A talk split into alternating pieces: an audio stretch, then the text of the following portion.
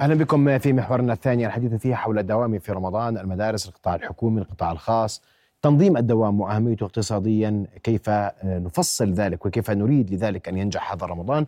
أرحب بضيوفي الكرام في هذا المحور، أستاذ علم الاجتماع الأستاذ دكتور حسين محادين سيكون معنا بعد لحظات، وأرحب عبر الهاتف أيضا بدكتور راضي العتوم الخبير الاقتصادي. دكتور راضي، مساء الخير. يا مساء الخيرات، يا مرحبا. رؤيا بودكاست. دكتور راضي، في كل رمضان ممكن نطرح ذات التساؤل حول الدوام في رمضان، نجاح الدوام في رمضان. نعم. وكيف يمكن لنا أن ننظم الدوام برمضان بحيث يكون على أقل تقدير فيه نوع من التنظيم لحركة السير، يساعد يعني الأخوة في الأمن العام في تنظيم حركة المرور، لأنه نشهد ازدحامات في ذات التوقيت، هذا جانب، والإنتاجية في جانب آخر. برأيك هل يمكن أن نفعل ذلك هذا رمضان؟ آه نعم، ممكن في هذا رمضان وفي يعني كل أوقات الأخرى أيضا. آه آه الحقيقة زي ما تفضلت أنه آه الأهمية أو الأساس هو الإنتاجية، مم. إنتاجية الموظف، إنتاجية العامل. الحقيقة الآن نحكي عن دوام من الساعة عشرة للساعة ثلاث بخمس ساعات دوام. هل يمكن، سؤال أساسي، وهل يمكن أن للموظف العامل أن ينجز أعماله خلال هذه الخمس ساعات؟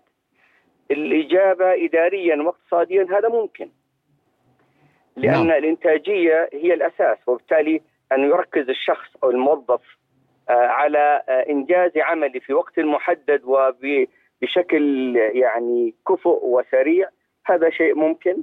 هذا يعتمد على كفاءة الموظف وعلى إدارة القسم أو الوحدة الإدارية المعنية، يعني عامليا أساسيا طريقة الإدارة والكفاءة الموظفين القائمين على رأس عملهم.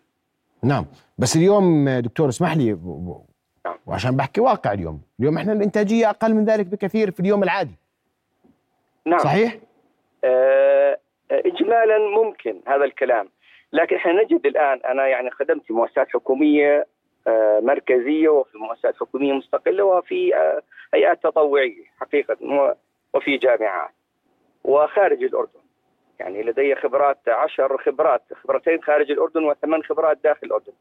الحقيقه مدة الخدمة أو مدة ساعات العمل هي ليست المقياس، أن يوقع الموظف الساعة ثمانية ويعود إلى منزله الساعة الثالثة مثلا مساء، هذا ليس هذا هو الأساس في العمل. العمل وكيفية إنجاز العمل، يعني مدى قدرة الموظف وفعاليته في التعامل مع الخدمة الخدمة التي يقوم فيها، هو هذا الأساس.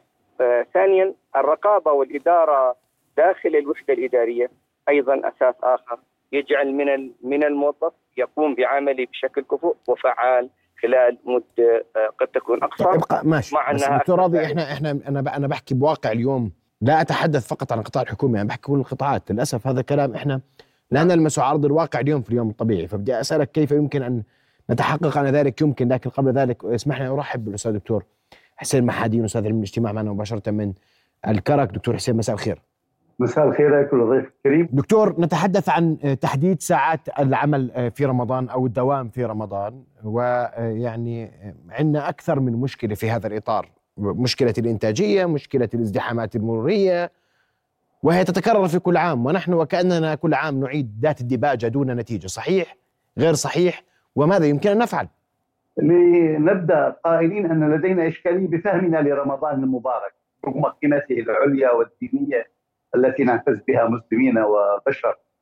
نحن عمليا أصبح رمضان بالنسبة لنا موازن، أو حدث لدينا اقتران بين نوع من الكسل وبين قيمة رمضان النبيلة التي أهدافها مختلفة عما نمارسه هذه الأيام.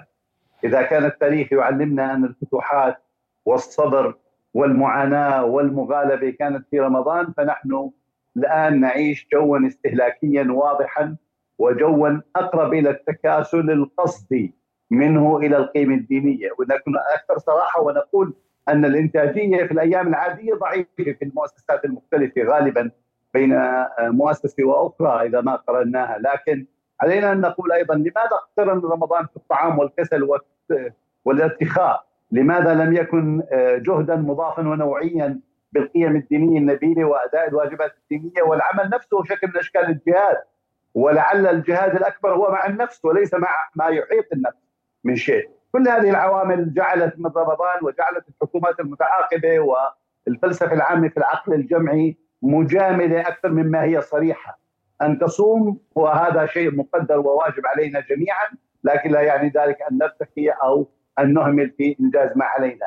مجموع ما نمارسه من السهر قد لا يرتبط جزء كبير منه في قيم رمضان التي نقرأها ونعرفها ونتمثلها والحمد لله.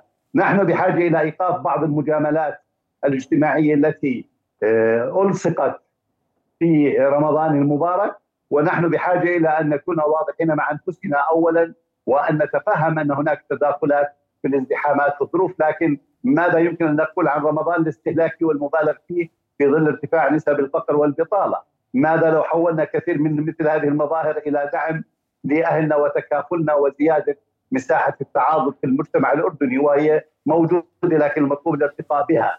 هذه كلها أسئلة مصاحبة لرمضان. وحتى في وسائل الإعلام عندما نستمع إلى كثير من الأسئلة والتساؤلات عن بعض الأشياء نشعر أنها مكررة من خمسة عشر وعشرين سنة، ما زال الاضطرار الحديث فيها مجامل. رمضان قيمة دينية عليا، موحد في كل العالم، لأنه قدر وفرض رباني علينا أن نمتثل به. وبالمقابل رمضان يمكن أن يكون شهر إنتاج، شهر تكافل، صلة رحم، وبأقل التكاليف، ولكن بالمعاني القيمية النبيلة التي تعكس جوهر الإسلام وتعكس وعينا وتعليمنا ووصولنا إلى القرن الثاني والعشرين. لكن لكن هذا لا يتحقق دكتور حسين، عشان نتفق اليوم في رمضان هذا لا يتحقق. يعني الرغبة في الشفاء جزء من الشفاء نفسه. القضية ليست مواعظ ولا إرشادات، القضية تبدأ وتنبع من دواخل كل منا. كيف يفهم رمضان؟ ما هي المصاحبات النوعية التي أفرد فيها سيد الشهور رمضان؟ ما هي المزايا التي يخصها الله عز وجل لرمضان المبارك دون غيره؟ وعلى البشر أيضا أن يتكيفوا مع هذه المفاهيم. أما ما يجري هو أقرب إلى المجاملة الاجتماعية والتأثيرات الغير الدقيقة التي تنعكس على ساعات العمل، على مستوى الإنتاجية، على المواعيد المؤجلة، خلينا بعد العيد وخلينا نروح كذا، رغم وجود التكنولوجيا التي ممكن أن تسارع في عملية الإنتاج بالمجمل.